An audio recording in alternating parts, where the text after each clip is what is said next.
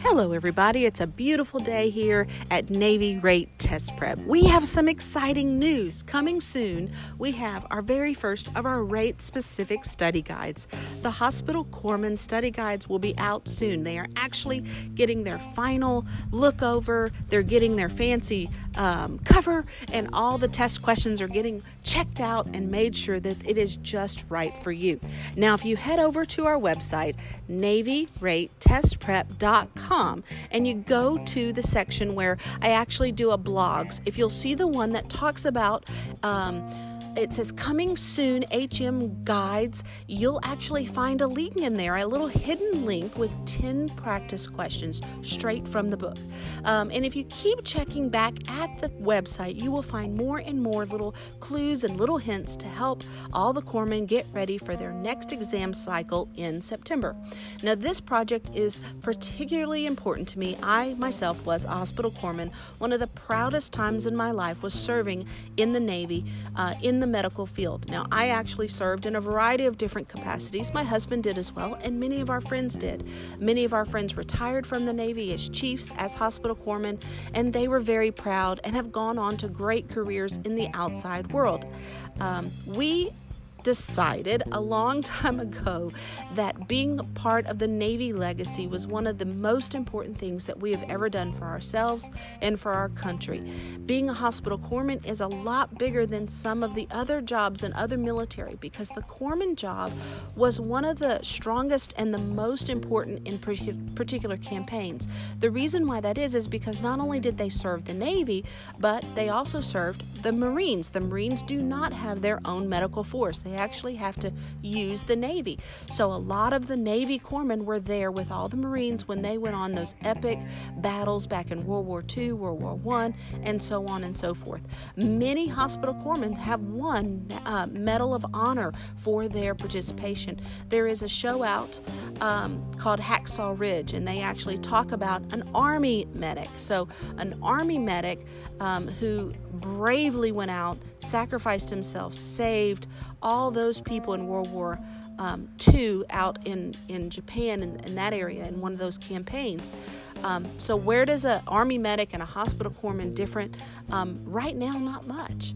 Um, we used to be trained separately. Now we're all trained together, both the Army the Air Force, and the Navy medical personnel are all trained together. We still have our specialty clinics. Um, we also still have our own places that we serve. So, uh, where I served was actually Naval Hospital um, Portsmouth. Um, first and the finest, by the way. Um, the first medical hospital within the Navy um, is there. Um, we actually, the actual first hospital is still there. We actually, my husband and I, believe it or not, actually worked in that part of the hospital. Um, and now they have these two great buildings. I actually, when I went to corpsman school, we were actually up in uh, the Great Lakes. So I'm told that that hospital has been torn down. I cannot tell you the amount of sadness that that brought me. Um, but I'm so excited for the Navy and for the hospital corpsmen and all the things that they get to do today. Combining with the other forces is great. Now, where do we differ? When it comes to advancement. So, the Navy Navy test for advancement for a hospital corpsman has always been one of the hardest tests to pass not just pass, but pass in that number. The Navy has always been very tight on that number of how many people they were going to allow to promote up. Um, I was one of those people that I studied hard and I actually ranked up the first time. My husband, on the other hand, did not and that was using the old methods of studying.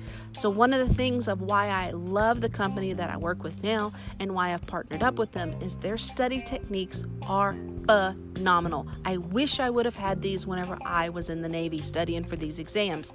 The way that they take this information, they break it down, they make it into the most important thing. I remember sitting back in corpsman school, and sometimes they would teach us, and sometimes you would have a teacher, and he would give you the nuts and the bolts of it. And then you would have those professors, usually officers, and they would give you everything, right? They would give you all the anatomy, all the physiology, why the body does this, why the body does that. They would come at it from a perspective of a nursing student or even a med student. And as a corpsman, we're a very um, precise group of people. Tell me the nuts and bolts, why it's that way, and what do I got to do to fix it? We're business. And that's why the ho- hospital corpsmen get it done. That's the way these study guides come out to us nuts and the bolts. Tell me the information, tell me how to fix it, tell me how to move on. That's what these guides are going to do for you. They're going to take all the bibliographies that the Navy themselves have put out, they're going to take all that information and they're going to make it into a concise book that becomes your book, your book that you can take places, your book that you can make notes in, your book that you can study whenever you have free time. It also has the study guides in the back with all the questions. Remember, there are specific rate books. So if you're an E3 trying to go to an E4 in the HM category, you're going to want the E4 book. If you're an E4 going to E5, you're going to want the E5 book, and it goes all the way up to the chief status. So make sure you're getting the right book. Now, the information will all be the same from each of the sources but the questions that could be asked out of them are different. I remember when I took the test, it was heavy on preventive medicine. I didn't work in preventive medicine, but for some reason, somebody said, make sure you study preventive medicine really well.